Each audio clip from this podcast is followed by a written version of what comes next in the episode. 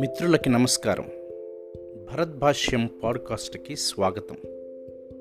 నేటి topic learn to relax. విశ్రాంతిగా జీవించటం నేర్చుకుందాం. మనం ఎవరినైనా కదిలించినప్పుడు ఏమండి ఎలా ఉన్నారు అని అంటే వెంటనే వాళ్ళు మనకి చెప్పే మాట అయ్యో నేను చాలా బిజీగా ఉన్నానండి. నా పనితోటి నా వ్యాపారంతో నేను చాలా సతమతం అవుతున్నానండి అని చెబుతూ ఉంటారు. కానీ ప్రియమైన మిత్రులారా జీవితంలో రిలాక్సింగ్గా ఉండటం అనేది మనం నేర్చుకోవాలి. ఈ రిలాక్సింగ్గా ఉండటం ద్వారా మన డీపెస్ట్ సెన్స్లో మనం ఎంజాయ్ చేయగలుగుతాం లైఫ్ని. Enjoy yourself in the deepest sense అంటే మనంతటగా మనము విశ్రాంతిగా జీవించటము అలవాటు చేసుకోవాలి.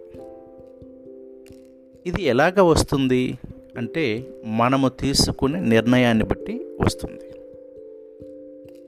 నేను రిలాక్స్ అయితే నా కుటుంబం ఏమవుతుంది? అని అనుకుంటూ ఉంటాం.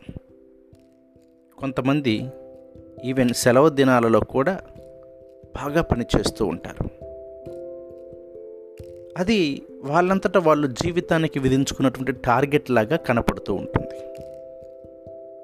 కానీ అసలు విశ్రాంతి లేకుండా ఏకధాటిగా పని చేయటం వలన మన శరీరం మాత్రమే కాదు మానసికంగా కూడా మనకు తెలియకుండానే మనం వ్యాధి బారిన పడుతూ ఉంటాం.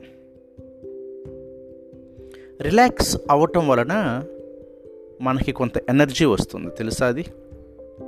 ఏ విధంగానైతే ఒక ఫోన్ బ్యాటరీ అయిపోయినప్పుడు మనం రీఛార్జ్ చేస్తే దానిని మళ్ళా మనం వినియోగించుకోగలుగుతామో మన జీవితంలో రిలాక్సేషన్ అనేది ఒక రీఛార్జ్ పాయింట్. మనం ఈ రిలాక్సేషన్ ద్వారా పొందినటువంటి ఎనర్జీని మన కుటుంబ సభ్యులకి ట్రాన్స్ఫర్ చేయవచ్చు. అంటే మనము విశ్రాంతిగా ఉన్నప్పుడు ఎదుటివారు చెప్పే మాటలన్నీ మనము స్పష్టంగా వినగలుగుతాం. అలసటలో ఉన్నప్పుడు ఎదుటివారు చెప్పే మాటలు మనకి చాలా చికాకుని కోపాన్ని కలిగిస్తాయి.